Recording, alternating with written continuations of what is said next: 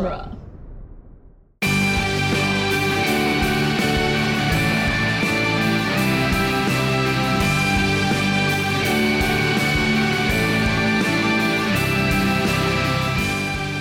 Dueling Genre Productions presents Geek by Night, Episode 6 Status Quo, Part 2. Written by Scott Corelli and Nick Jimenez.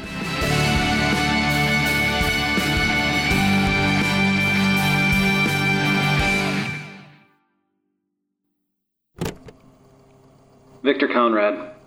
Audio log entry 1. With all that's happened, Lorelei thought it might be a good idea to keep track of everything, so I'm starting these audio logs as a reminder of where I came from, because I don't want to forget. Well, I guess I should start at the beginning, with breakfast. stop us. Nothing's gonna stop us. Ooh,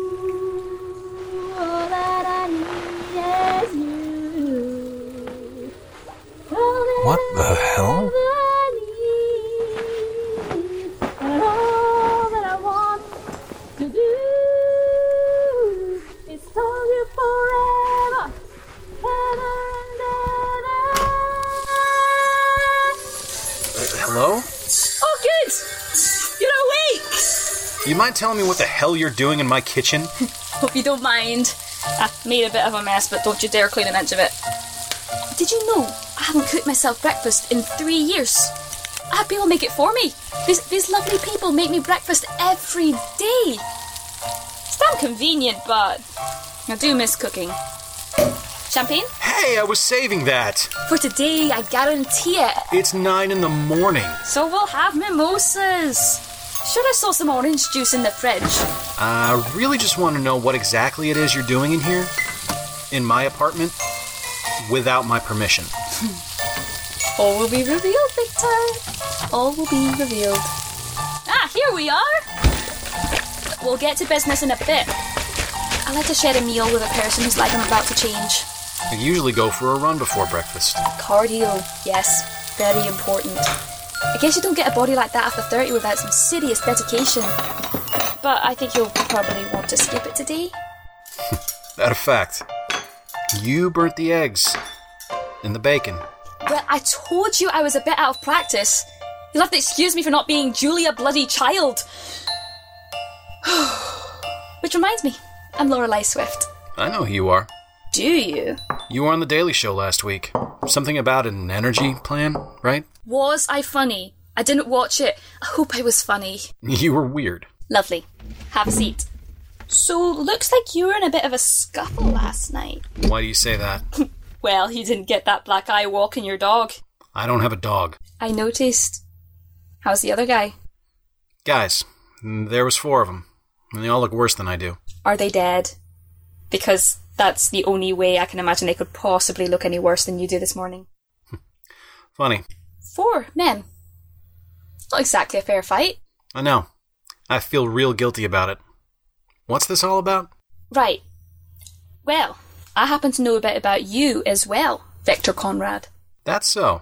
Graduated valedictorian, dropped out of Yale after two semesters, worked in an Alaskan oil rig for a few months, joined the military at age 20, and then the rest is literally history. I don't like talking about it. How many hostages did you save that night?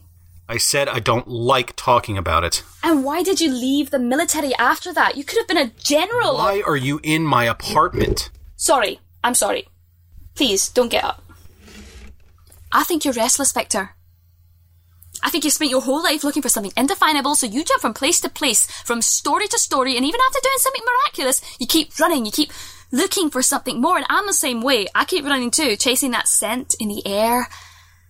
I keep doing things, and people keep telling me that's the big thing, the thing I'm supposed to do, but I can't believe them. I saw you get in that fight. You were at the bar last night? I was.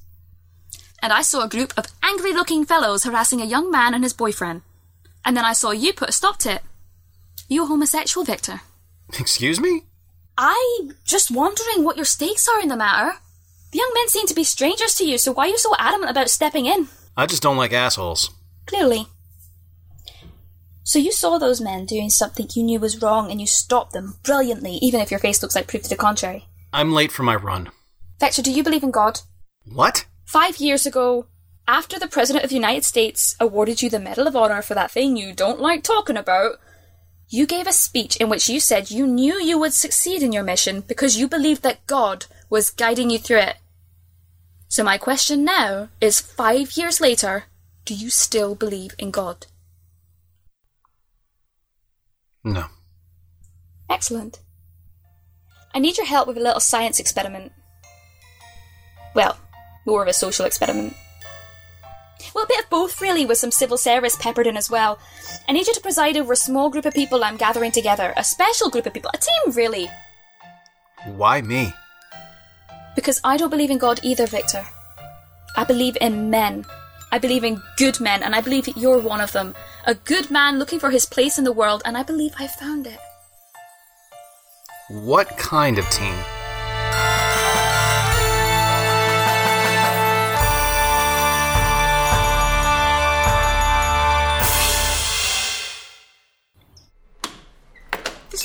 Ridiculous.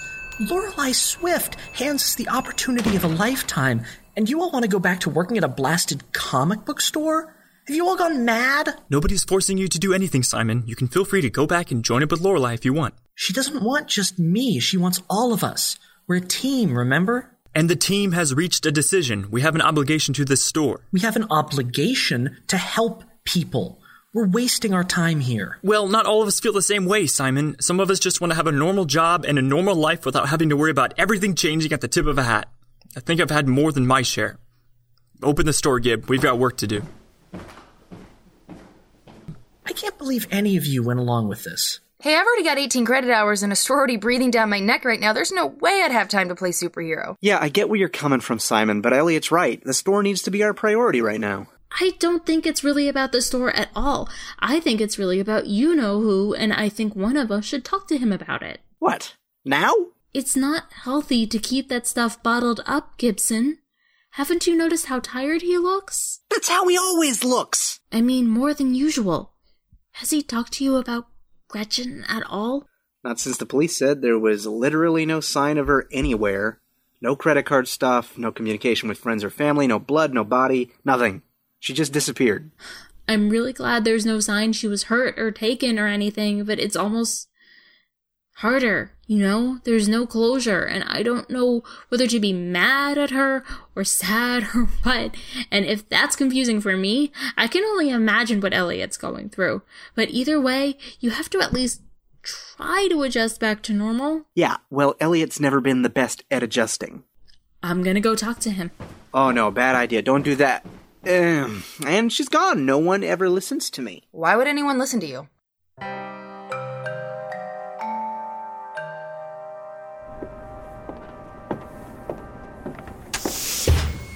Oh, Mr. Conrad. I was about to grab lunch. Lorelei wanted me to meet her here so she can run a few tests. Is she on her way? She was right behind me. Probably got distracted. You know how she is. oh, yes, indeed, I do.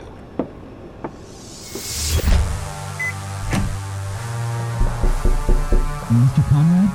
I'm I'm really sorry. I'll make sure Lorelei knows this wasn't your fault. Uh, what are you doing? Mr. Conrad, please unlock this door. Mr. Conrad! The world needs a hero, Dr. Park. And if no one else is stepping up, I guess it's up to me.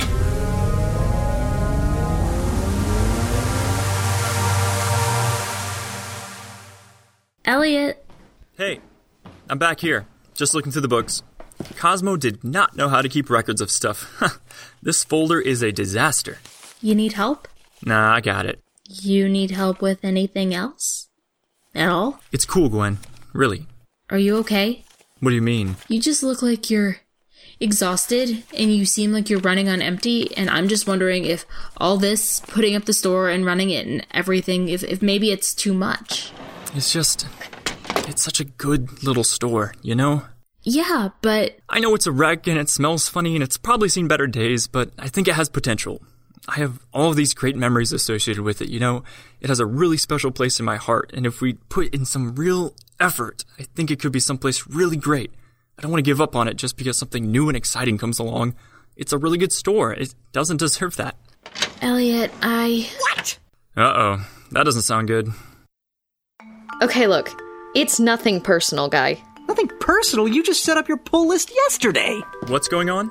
She wants to cancel her pull list. It's just kind of a hassle, you know, driving all the way across town to get my comics every week. How else would you get them? Well, I'm going to use Monopoly Comics online store and ship them to my house. Monopoly Comics has an online store. Yeah, check it out. They've got a mobile app and everything. How long were we gone? Long enough for some guy to come by and pass out flyers for their website in front of your store. I knew we shouldn't have closed the store. Wait, they were passing out flyers to advertise a website. What kind of backward marketing plan is that? So, can I close my account? Please? Uh, fine. Thanks, guys. I'm really sorry. It's just gas prices, you know? Bye! Max Carmichael is stealing our customers. This cannot stand. Gibson, close the store. Uh, isn't that the thing that got us into this situation to begin with? Maybe so, but Monopoly Comics cannot get away with this. We're nipping this in the bud right now, and we're gonna do it face to face. Listen, Miranda, I I want to know how in the hell my catalyst ended up being passed around a whole city by a college sorority. What's wrong? It's Mr. Conrad. He's locked himself in the lab. I think he's going to put himself through the procedure. Miranda? I'll have to call you back. Okay. Uh, sensors are all hooked up. System check go. Alright, catalyst time. Oh, that is a lot stronger than I remember. Victor! Victor, it's me. I'm right outside. Listen to me. I need you to stop whatever it is you think you're doing and come out of there right now. Can't do that, Lorelei. There's too much at stake. Somebody needs to get out there and get things under control. And if it's not going to be those kids you found, it's going to have to be me. You have no idea what you're even doing in there. I've seen the lab techs run enough tests. I'll be fine. You're being ridiculous. Stop this before you get hurt. You brought me here to help people, Lorelei, and right now there could be people out there with powers they can't control. They could hurt themselves or other people, but, but I can help them. That's not why you're here anymore, Victor. You're here to help Simon and the others become a team. That's your job now. That's your purpose. That's how you help me. Things change. Things evolve. You have to learn to roll the punches. You once asked me how many people I saved that day. I never told you, but the truth is I don't remember. You know, all these years later, and all I can think about are the two people that didn't make it because I wasn't fast enough, because I wasn't strong enough, and because I wasn't good enough. Please, Victor, don't do this. See you on the other side, Laura. Victor!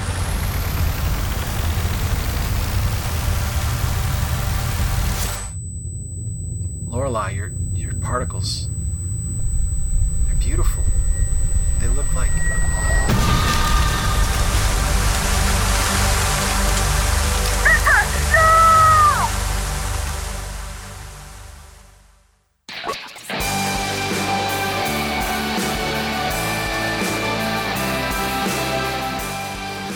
by Night is executive produced by Scott Corelli and Nick Jimenez.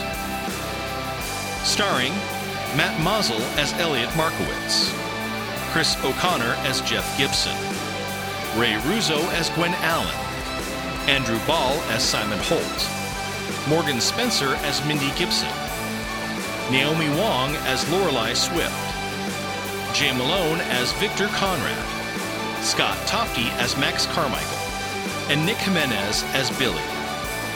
Also starring Rachel Banks as Veronica Belknap, Sam Black as Dr. Park, Charlene Coleman as Dr. Wynn, and Lindsay Lorraine as The Grid. Additional voice work by Mackenzie Bryant, Bradley William Smith, Warren Blackie, and Jeremy Heaps. Casting by Chelsea Kern.